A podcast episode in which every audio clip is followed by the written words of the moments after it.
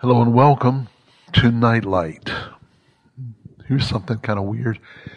You'll be hearing this after the new year. This will be the first Nightlight for the year of 2022.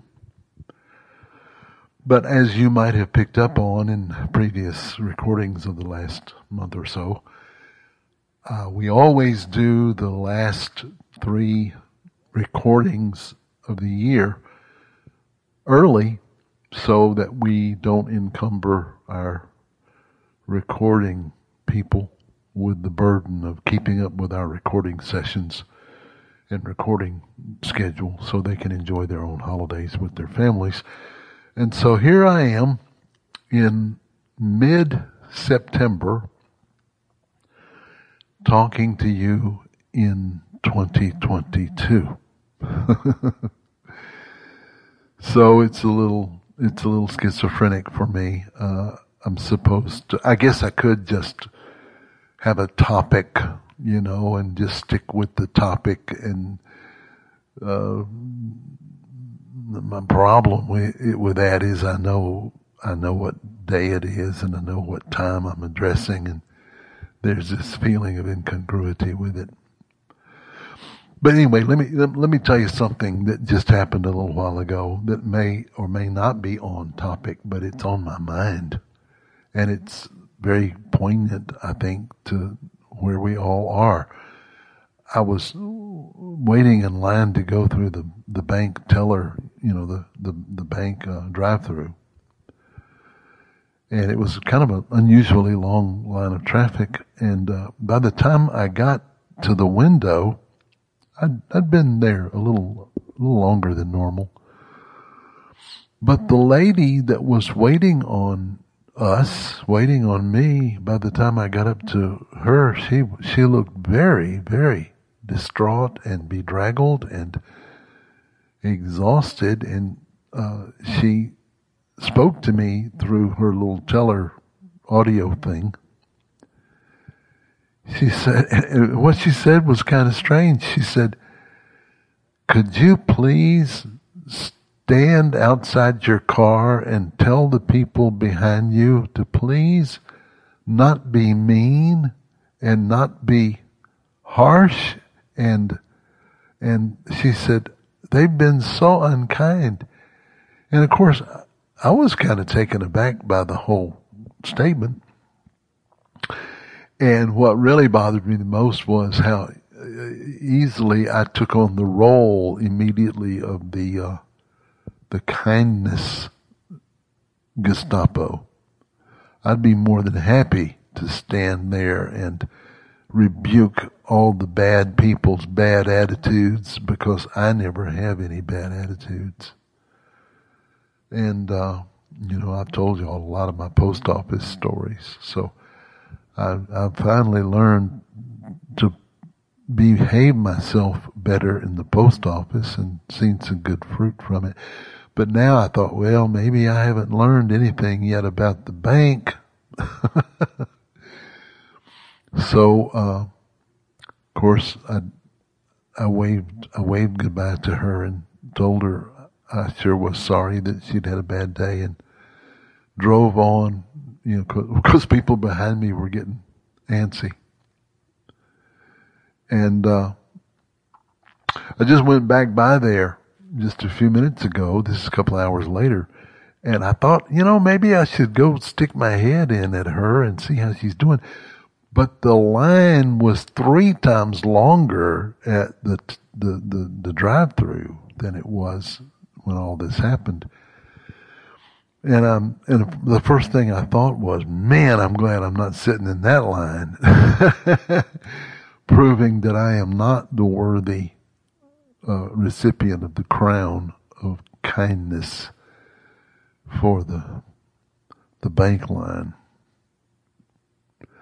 I mean, I can be a real jackass, and I guess maybe we all can. There might be a few of you that say, no, I would never be a jackass. That's not in my nature. But for most of us, it's in there somewhere.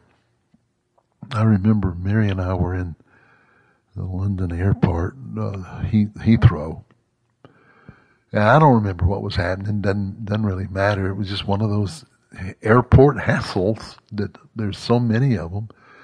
And Mary was quiet and peaceful and self-contained and telling me things that she wished I would go check on. And the more I was going to check on them, the more impatient I was becoming. And the more impatient I was becoming, the more stuff was happening that was frustrating me. And somewhere in all of that, it was quite obvious to anybody that was watching that I was being impatient and angry and unkind to my wife.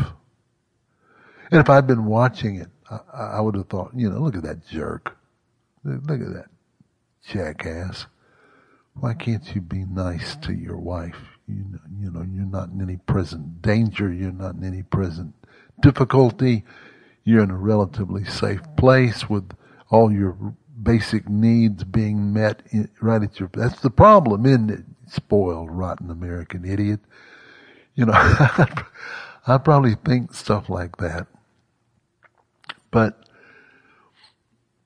we got on the plane, and I settled down. And as usual, somewhere along the line, when I was no longer in any personal inconvenience or frustration, I probably turned to Mary and said something like, "Darling, I'm sorry I was out of line," or "I'm sorry I was so impatient," or some such stuff as that, which is okay. And of course she forgave me because she's got a lot of practice in forgiving me. But here's the deal. There was something at the core of me that not only got angry, but felt entitled to get angry, and not only got entitled to get angry, but actually enjoyed, that's the right word probably, enjoyed being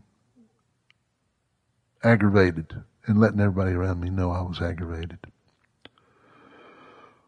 Of course, that was many, many, many, many years ago. Maybe 2 or 3, I don't know. I'd like to find some distance I could put between me and this story, but it's not that much distant. Because here's the deal. If I had managed to put a lid on my outer behavior so as to not appear to be the jackass that I was being, I still would have not been manifesting the character of Jesus that he expects me to move into. And just keeping a lid on bad behavior and not spewing it all over people, that's better than spewing it on people, but it's still not anywhere near the... I remember getting in the plane, and we took off, and things were quiet, and things had settled down, and thankfully there were no screaming children near me that I could perceive right away, and I was not in any danger of being accosted by somebody who wanted to sit next to me and ask me questions and talk so I could read my book. And Mary was on the other side of me, so I was safe. Obviously, I was safe there. But it just came quite clear to me that mostly in the last hour I had manifested the lowest degree of self-control and godliness and kindness and care for other people, namely the one I love most in the world. I had manifested the lowest degree of that kind of care, if any. And had actually manifested the opposite. And as we were flying home, it just began to go through my mind that the Lord Jesus Christ on the cross with nails in his hands and feet and his back slit open to the point that the bone is exposed. And I won't go into other details of the cross that I'm sure you know. But with this agony, I mean, the heat, the flies landing on him, the sweat pouring in his eyes to the point that they burned with the mixture of blood and sweat. And in the midst of this, he manages to say, Father, forgive them, they don't know what they're doing. He manages to say, John, behold your mother, take care of her. Mother, behold John, take care of him.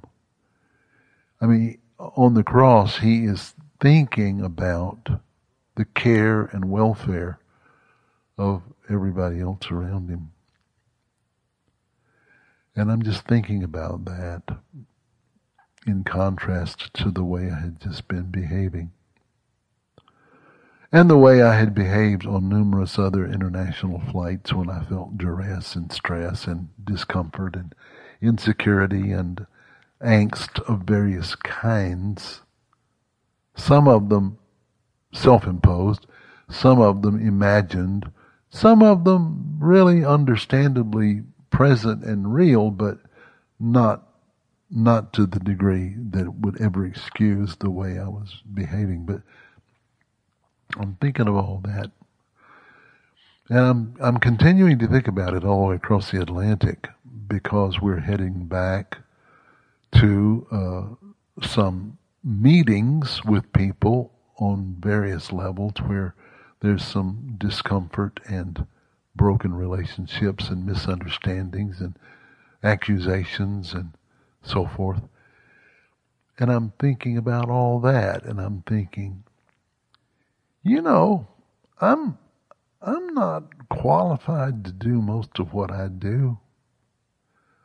I'm not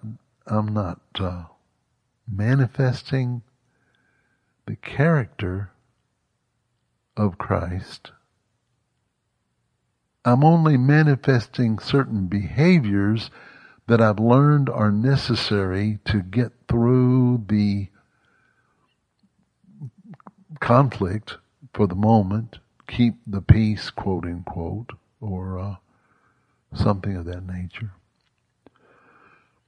And it all served a good purpose, and that the Holy Spirit really began to speak to me about the vast difference between behaving in a, quote, righteous manner and manifesting the true nature of Jesus who lives in me, and manifesting that through me in such a way that you really almost, I don't want to say you can't tell where he starts and I stop, but yet that is kind of the idea, that we should get to the place where we're not just behaving correctly. But that's what comes out of us, because that's all that's in us. And Jesus obviously seems to be saying in various ways throughout the New Testament, especially in the Beatitudes, but all throughout the New Testament, and then on through the writings of the New Testament writers. Now, what he's after in us is a transformation on the inside where we abide in him and he abides in us, and he in us and us in him. And when you cut us, we bleed Jesus. I mean, that sounds like a big, profound, high degree of spirituality to say that, but actually it's not that profound if you think about the New Testament the way it really almost matter-of-factly speaks to us. And then I'm thinking about how this kind of character development can only happen in the milieu of difficulty with people that are not fun to work with or be around or be exposed to or be subjected to. That the only way we can ever come to these places in us that need this kind of development is to be exposed to it on a regular basis. And, you know, some of you might say, well, that's what goes on at my job every day, or that's what goes on in my family all the time, or whoever. But I'm thinking about the word church in reference to this. And I'm thinking about the number of people who listen to Nightlight every month that I interact with sometimes through letters or phone calls or whatever. And how many of us, say us, not you, I'm not talking down to anybody, when I think about how many of us have been through a lot of church disappointment, church frustration, the number of people that listen every month who still are not in what you would call a fulfilling church life experience, whatever that really means. I don't even know what that means anymore. But, so here we go. I've said all that to say, I want to talk to you here at the beginning of the new year for you. The new year for us. Oh yeah, I think we could talk about all kinds of things. There's no telling what will actually have unfolded historically between now when I'm recording this and January when you're hearing it. By the time it actually comes to you in January, we may be in quite a number of exciting or frustrating or demanding or daunting confrontations with historical conflicts that you think would be more important to talk about. But actually, I really don't think so.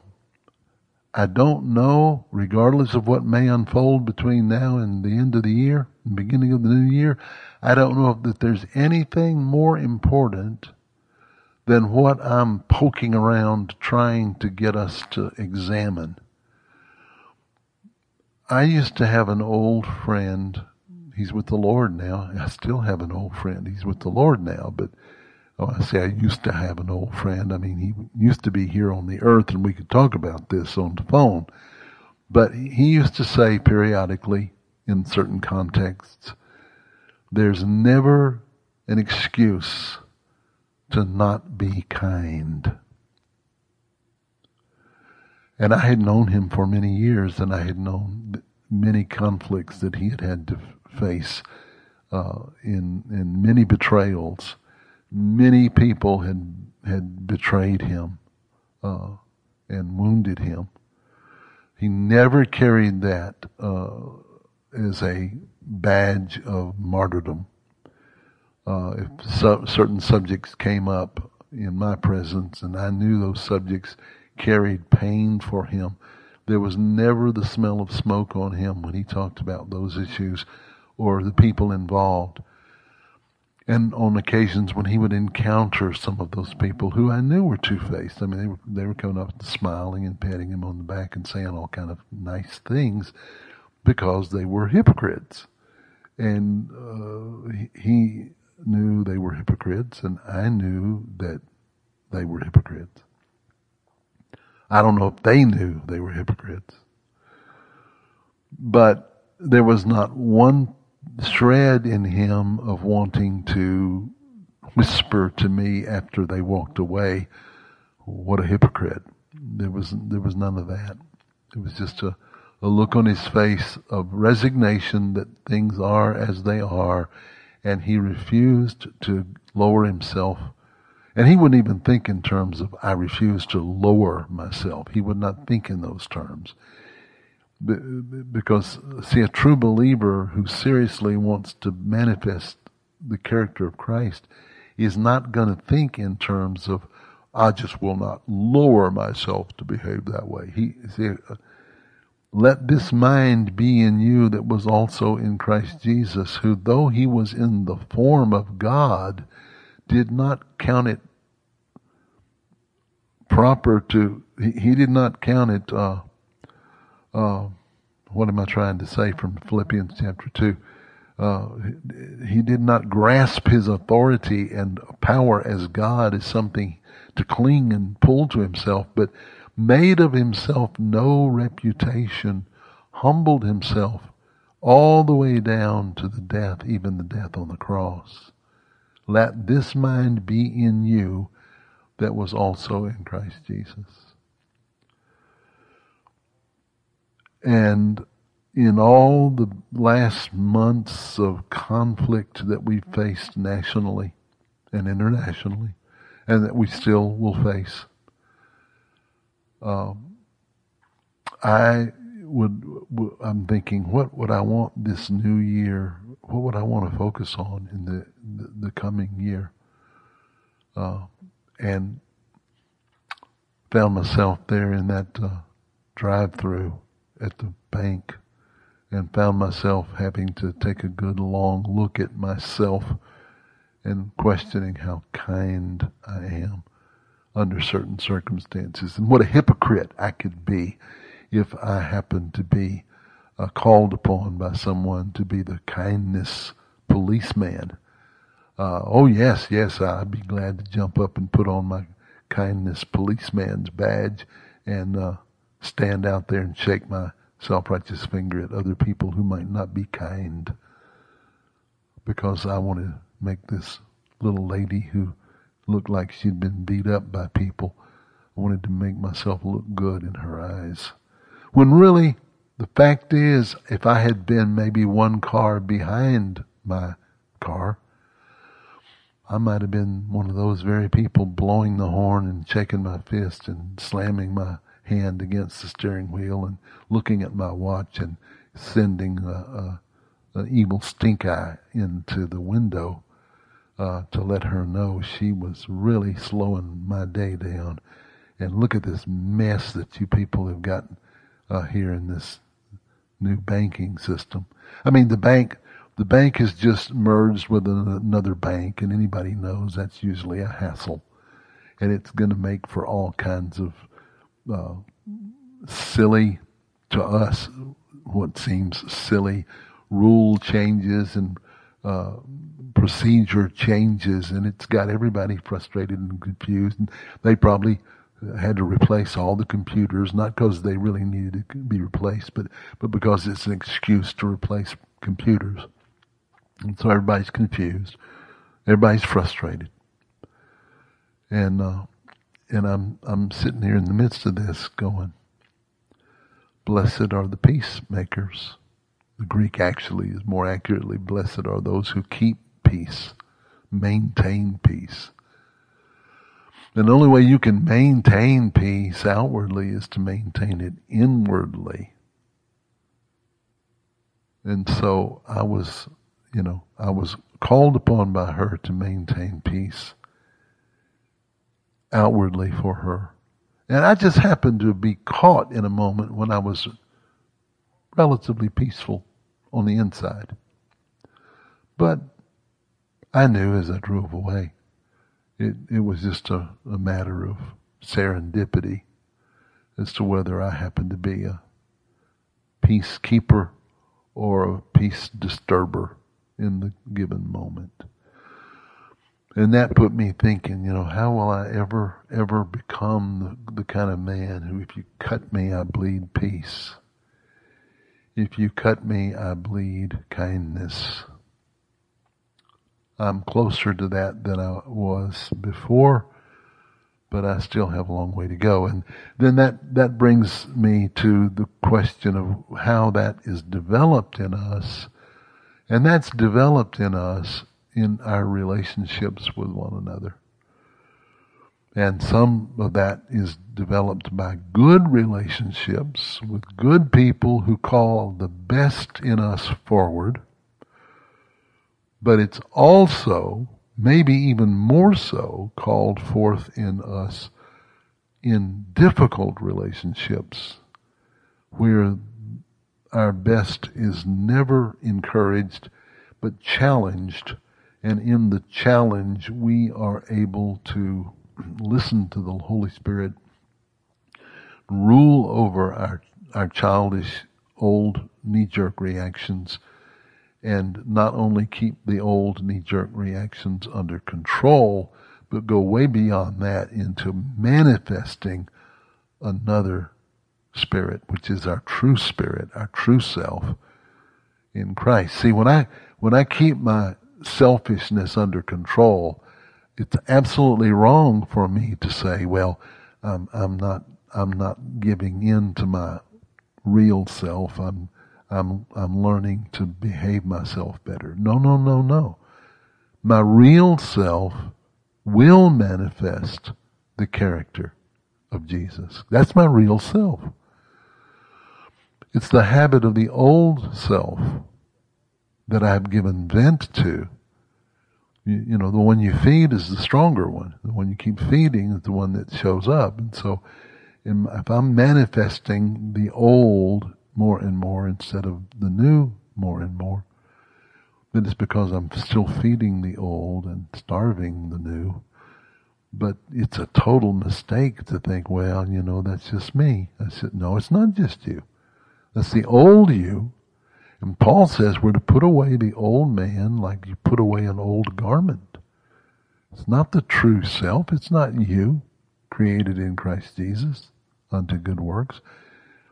And so if you get that switch properly in your mind and you start focusing and you start thinking scripturally, and more than scripturally, you start thinking realistically.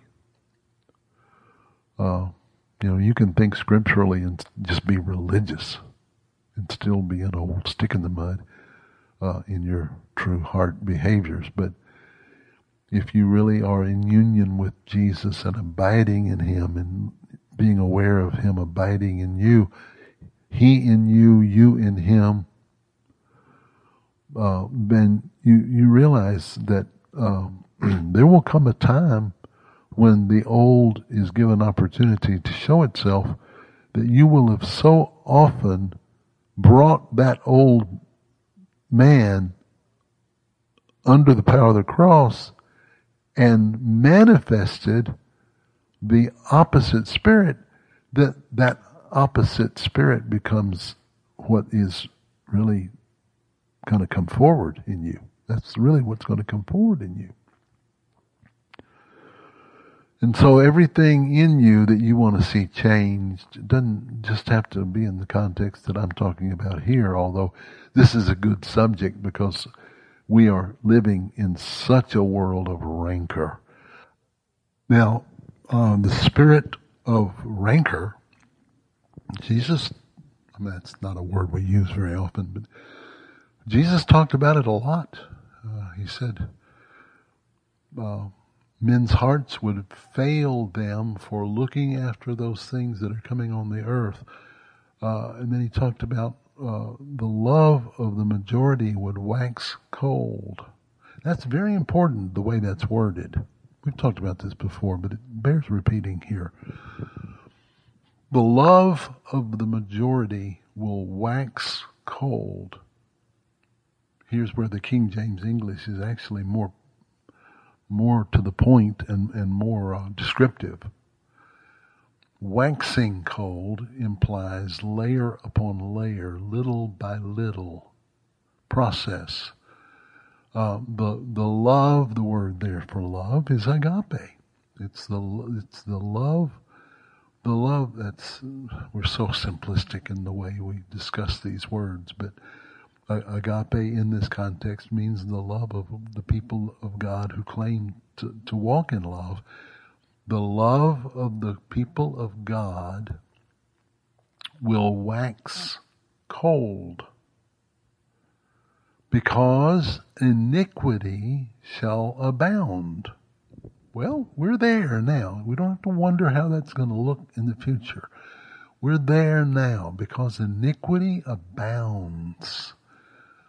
It's become the acceptable process of society to live outside the revelation of law reality.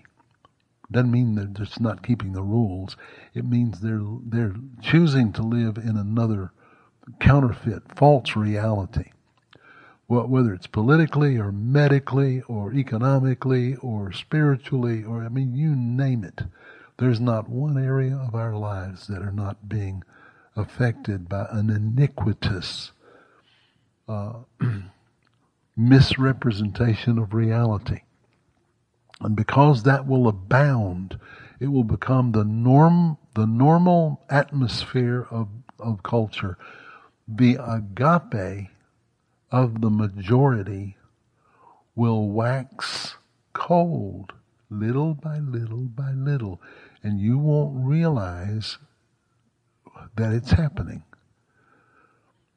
And unless you want to realize that it's happening, and unless you're asking for the Holy Spirit to keep the flame burning so that iniquity can't build up in you in a hardened, cold, waxing layer upon layer of insensitivity. And the way that we know we're insensitive to God is that we are becoming insensitive to people. John says, if you love God, you will love your brother. If you don't love your brother, it's evident that you don't love God. If you don't love God, it shows up in the way you treat people that you can see. If you say you love God who you cannot see, it'll show up in how you treat people you can see. I'm talking to myself here. But here we are at the beginning of the new year, and again, I could be talking about all kinds of big international prophetic world-shaking subjects. And I'm not interested in any of them. I'm more interested in how I treat the lady at the bank a while ago, and how I would have treated her had I been the one in the car just ahead of me that had made her so hurt and so frustrated. You know, seriously, y'all, she looked like she had been physically slapped, and something worse had happened. You know, I think you could physically strike someone and not hurt them as deeply as some behaviors hurt people. And we've all been both the recipients and the givers of that kind of mistreatment. And the reason I'm spending time on this right now is because if you go into the new year, does it really matter a great deal how much of a grasp you have on the rise of the Antichrist or the mark of the beast, or whether there's a pre or post or mid-trib rapture or all the other stuff that the church in the West has historically gotten so wrapped up in the name of longing for the return of the Lord? It's not really so much longing for the return of the Lord as longing to know what's up ahead so you can be in the know. So that by being in the know, you don't have to trust the word of the Lord and to walk in the dark with nothing but the shining light of God in your heart. You know, having everything all figured out. You know, I know, because in the early days, that's what motivated me. I wanted to know.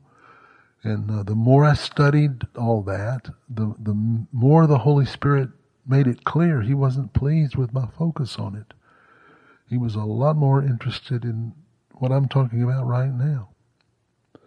So this spirit of conflict is more than just a human thing. There's a diabolical, demonic element to it, of course. You know, I told you the word diabolos. I mentioned it before in previous teachings. I might have mentioned it even here. Diabolos means, that's where we get the word diabolical, and it literally means to throw a stumbling block in the feet, to cause you to stumble, to throw you off balance, to overturn you. And there's a diabolical nature to all of this. And the people who study these things, you know, there's always studies about these things, and you never know what to believe statistically or not. But there's a large number of studies that are pointing to the fact that what is killing people, literally what is killing people, more than any disease, is a loss of relationship and a loss of community and a loss of a sense of belonging. And there's hardly any person, I think one article I read recently said that in one recent study, 80% of the people in the study said that they had lost a meaningful, close relationship during the COVID conflicts, not just the COVID disease, but the conflicts over the misinformation over the disease. So people had lost friendships, they had lost business close partnerships, they had even lost marriages. How in the world do you lose a marriage over something outside yourself like that? Well, you had to be living outside the covenant love of that marriage for you to be shaken by it to that point. So the Holy Spirit will move quickly on your behalf if you ask Him, Lord, please let this conflict that we're in be useful in your hands where I'm concerned, to give me an opportunity to grow in love instead of diminish in love. You think He won't answer that prayer? You think He won't immediately respond to that? But He will wait for you to ask Him. He will not just do it because it seems to be the right thing you should have prayed. Why? Well, how many times we got to keep saying it? Because God wants us cooperating with Him in these things. And so He requires us to ask Him. You have not because you ask not. He requires us to ask Him to do things that He already knows needs doing and He already wants to do. All that's missing is your desire enough to ask. I'm awake enough about how much of a jackass I can be, that I pray about these things fairly regularly. I mean, I don't start every day with, oh Lord, the sun's coming up, please help me not be a jackass today. I don't have to go that far. But I do have to exert myself in my will by praying about that which I already know is on the Lord's agenda and heart for me. Because I know I'm not yet made perfect in love. Perfect love casts out fear. A lot of this rancor in people, I keep using that word. I don't know why I'm using that particular word. I guess rancor is a good word because rancor is something that is not always manifested as full-blown anger, but it's always rankling. It always is on the verge. Someone who is rancorous is not somebody who's angry, but they're right on the verge of being angry. And when you see them, you know all you got to do to push them over the line is say the wrong thing. Or if you're antagonistic, trying to purposely be antagonistic, say the, quote, right thing that will push them over the line. Living on that edge of anger is actually worse than being fully angry, because if you're fully angry, usually you can spew it out and burn it up and recognize the waste of it and come to a sense of clarity and maybe repent. But if you're just rancorous, you're always walking around with a chip on your shoulder, just daring somebody to knock it off. There's lots of opportunities we could list. I'm not going to list any of them because we've all got our own versions of it. We all know what I'm talking about. But that whole attitude of just give me one more reason to blow up, and I'll be glad to take it. See, when you're in that place, you're obviously not only in a bad place, but you're not in position to hear the voice of the Holy Spirit, to be a salt and light, and to be a peacekeeper in the midst of trouble. And there's going to be so many opportunities for trouble. Already are, but there's going to be far more. And your whole job on the planet is to be the opposite, to walk in the opposite spirit. And so how crazy is it? How crazy is it for us to spend all our time focusing on, who the Antichrist is and all that other stuff, but not focusing on obeying what Jesus told us to do in the midst of a crooked and perverse generation, and among whom we are to shine as lights in the world. We are about to enter into the greatest opportunity that the church has ever had in its history, to shine the light of the real gospel to the whole world. The world seems to be coming to our door, whether it's legally or illegally. Who cares at this point whether they're coming legally or illegally? They're coming, and we have an opportunity to meet them with the gospel. I'm not saying it doesn't matter that laws are being broken, but I'm saying there is something far more important than whether our laws are being broken, and that is that the gospel is being manifested. And that means that we're going to have to learn to manifest the real gospel, and not just the American Western Christianized version of the gospel that has obviously failed to produce a robust, life-affirming community of believers. So this pressure that we're all under is helping produce that. It's helping form that reality in all of us. I mean, yeah, I feel exhausted. I feel times when I'm exceptionally exhausted. Emotionally exhausted, not just physically exhausted. In fact, physical exhaustion would be welcomed, but this emotional sense of exhaustion. And when I do that, I can either grovel in it and mullygrub in it, which makes it only worse, or I can go to the Lord and say, "See this in me? I know you're working to bring this all up and out in me and cleanse it out of me so that more of your presence and power can flow through me. And I'm asking you to do that." I promise you, if you learn to do that, He will meet you in it, and He will transform that part of you that is still bending into that way of behaving and that way of thinking, and manifest a greater degree of His presence through you and to you. And that has to happen.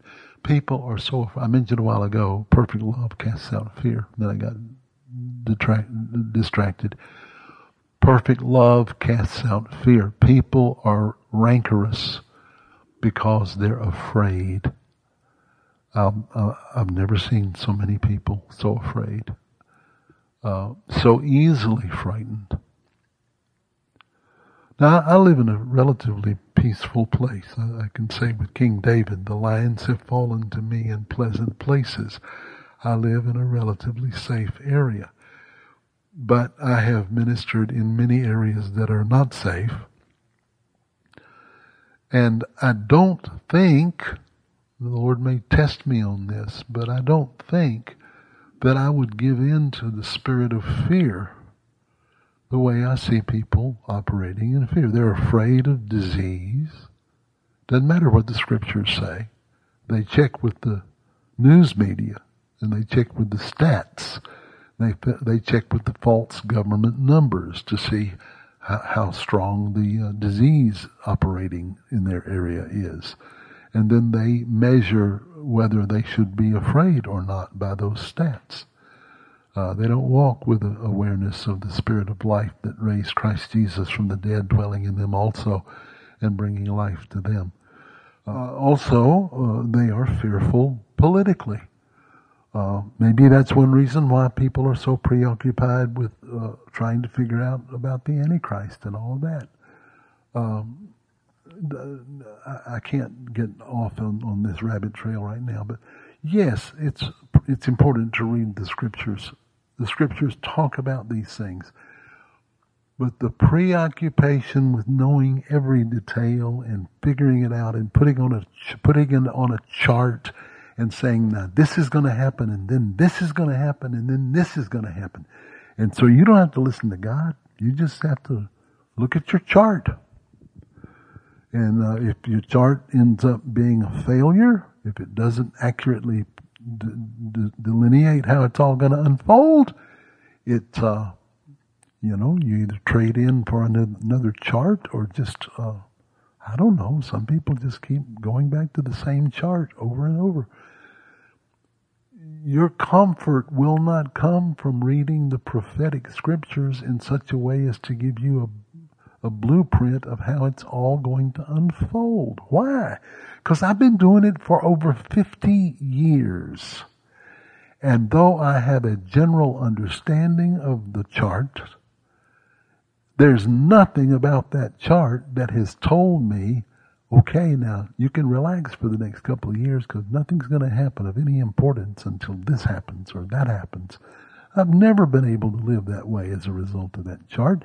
And I've grown in a relationship with the Lord that I don't want to live that way. I don't want to think that way. My peace is in my union with Him, my daily life with Him, listening to Him, responding to what He says to me in a given situation, moment by moment. We live together. He shall be kept in perfect peace, whose mind is stayed on me because he trusts in me, not because he read my charts. So, another reason for fear, that quite often anger that is produced from fear is a certain kind of anger. That's a whole study in itself, what kinds of anger comes from what kinds of root emotions. Anger that comes from arrogance is a different kind of anger that comes than the kind that comes from pride, or the kind that comes from clear and present danger, or the kind that comes from fear of losing face publicly and various other forms like that. But the kind of fear that I see here is so often fear of loss of the things of this earthly life. There's a fear that is rooted in being too attached to this present world system.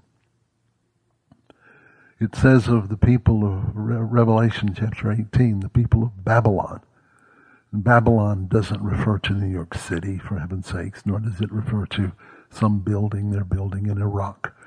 Babylon is a symbolic symbol. It's a symbolic image of the entire world system in operation against God. Babylon can be downtown Hickory, or it can be in the Hickory flea market, for heaven's sakes, or wherever you live. It doesn't have to be some big megalopolis of a city like New York City or Singapore or Los Angeles. It's just the spirit of the age. You can be operating in Babylon and be dressed like a country farmer, but your heart is in Babylon. It says the people of Babylon, they will weep and wail and mourn, and they will be so terrified and fearful when they see Babylon collapsing, and when they see the end of all that they've known and all that they put their trust in. For all the merchandise that they bought is no longer available, and all the baubles and all the activities and all the entertainments, and I mean everything in our culture has been shaken. Baseball, even baseball, for heaven's sake, you can't even watch a baseball game without political correct stupidity being mixed with it. Football is ruined. Almost every sport is ruined. Hollywood, praise the Lord, is shaken to its foundations. Not shaken quite nearly enough, but it's certainly shaken. But all the entertainments, all the twinkling trinkets of Babylon, they're all being shaken. People can't find enough distraction. They can't be distracted. Everything reminds them of the insecurity in the terrible system that we are becoming. Well, before I start sounding too self-confident now, my confidence is not in myself. I know how lacking I am in courage and self-control and strength. But my strength is in the Lord. It's in the Lord. I'm not bragging on myself. I really believe what I've been saying for 50 years. Did you know that? See, I really believe it, but I'm finding people who don't believe it. They believed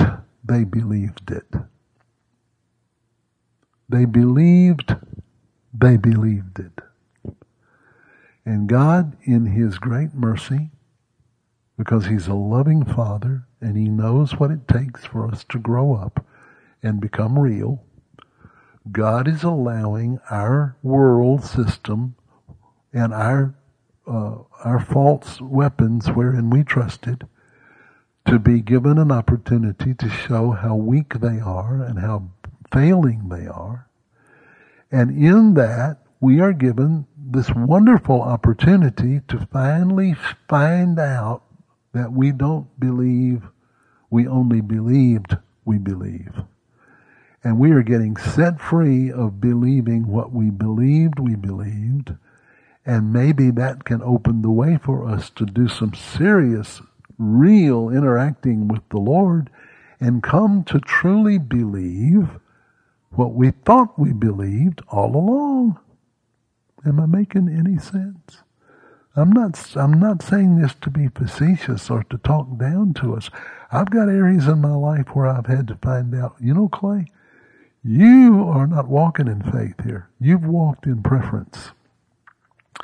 You've walked in untested believism on this particular subject. Now you have an opportunity to really, really, truly believe. I remember, I'll never forget, someone very dear to me called me one day and he said, you know, I haven't been able to get Mom and Dad on the phone.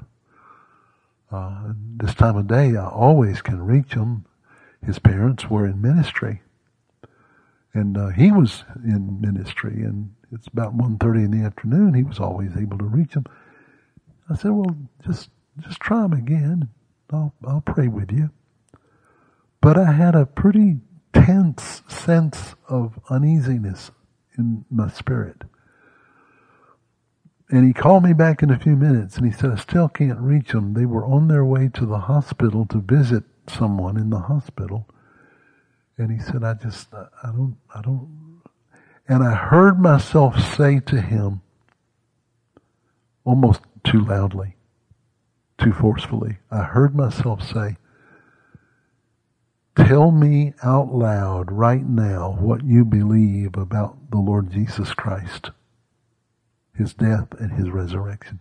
Tell me now, say it out loud, what you believe.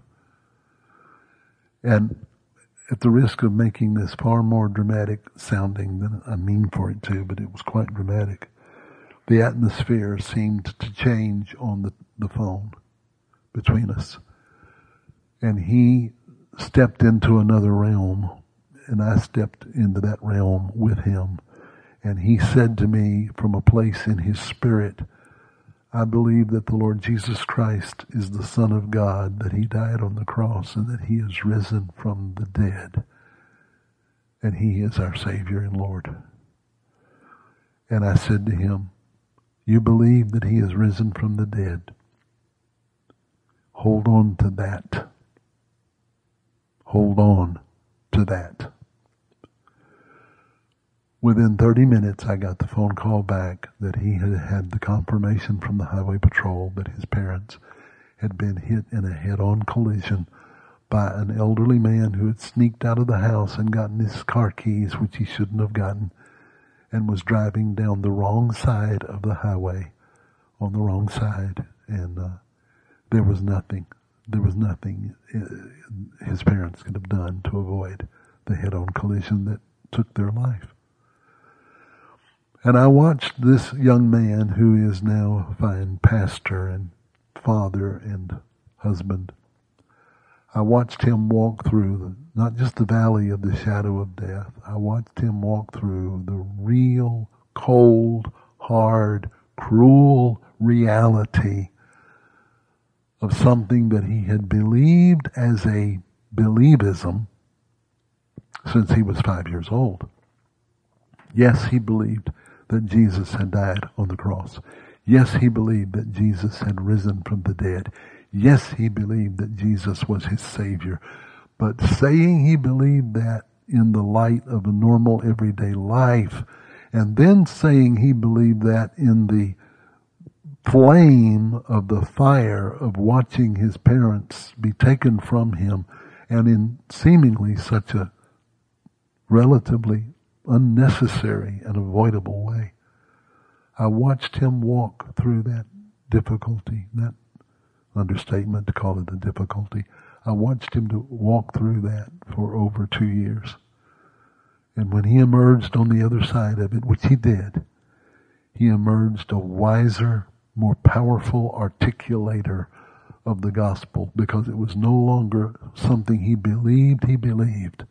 It had become reality to him on a level that it can only come into reality by going through the fire that purges beliefism into faith. So I want to ask you in our closing moments together, what is it in your life that you're finding most being shaken by the difficulties, the losses, the disintegrations, the impositions, the conflicts, the discoveries of people that you thought were walking in faith in Christ who you find are really just church members, or people who you thought were real believers in the promises of God but are just full of fear and insecurity and anxiety. What has that been doing inside of you? Don't just look around you at all the other people that you wish better behavior to be coming from. What's it saying to you about you? I know I've had to examine repeatedly what it's saying to me about me. I've had to really wrestle night after night with anger. Mary and I watch the news because we want to know what's happening locally. We want to know how to pray for our local issues. But I would get so infuriated night after night after night after night at a news media that I once had some degree of confidence in locally, just parroting the status quo, false information that you hear everywhere you go. False information showing, I don't know how many clips they can show in one night of people getting a needle stuck in their arm. I mean, 17, 18, 19, 20, 20. They have nothing else they can put on the screen except a needle going in an arm. It's obvious optics meant to psychologically hypnotize people into a certain way of believing and thinking. It's not communication of news. It's pure propaganda. And I would become so enraged by it that it's very hard to go to sleep and peacefully sleep when you're enraged. And I had to find a different way to approach all that. I won't list all the other things that I had to find different ways of approaching. But all I will say now in the closing moments that we have together is that the Holy Spirit who lives in you is guiding you into the processes that you are in for good, in order that you might become more and more the child of God that you are, and to walk out in reality what you have only been able to walk out in preference. And he who has begun a good work in you will complete it. But maybe it's time for you to be willing to embrace that process on a greater level of conscious response to him. Maybe we need to ask him to help us all do that. Because I'm in this with you. I'm not your instructor. I'm not your guru. I'm just a messenger boy, sending you a message that you could send me. Father, I pray for every man and woman in the sound of my voice right now. I pray for every husband and wife, every single person, every widow or widower, every young person. I pray, Father, that you will help us grasp the reality of the fact that you know us. You know what we think before we say it. You know our sitting down and our rising up. You know every thought in our heart before we express it. And you know what's in us that we don't even know how to express. We don't even know how to pray like we ought. So the Spirit himself prays for us with groanings which cannot be uttered. And he who knows the mind of the Spirit prays the perfect will of God for us. And we ask, Father, that the Holy Spirit would begin to pray for us, in us, through us, about us, concerning those things where we have just believed rather than truly walked in faith. We have believed, but we have not really walked in powerful, true, life-giving, God-honoring faith. There's that strange statement that you made, Lord Jesus, in Luke chapter 18, where you said, when the Son of Man comes, will he find faith in the earth? Yes, Lord, we believe you will find faith in the earth.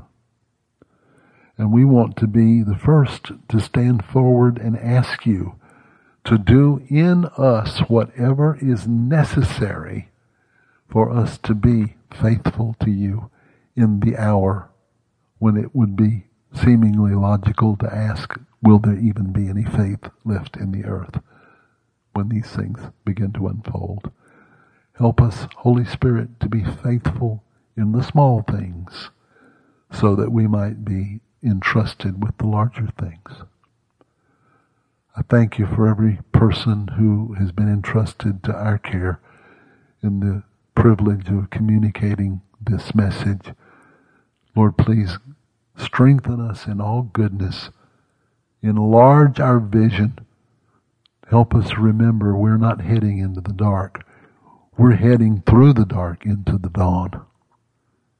In Jesus' name, and for his glory. Amen.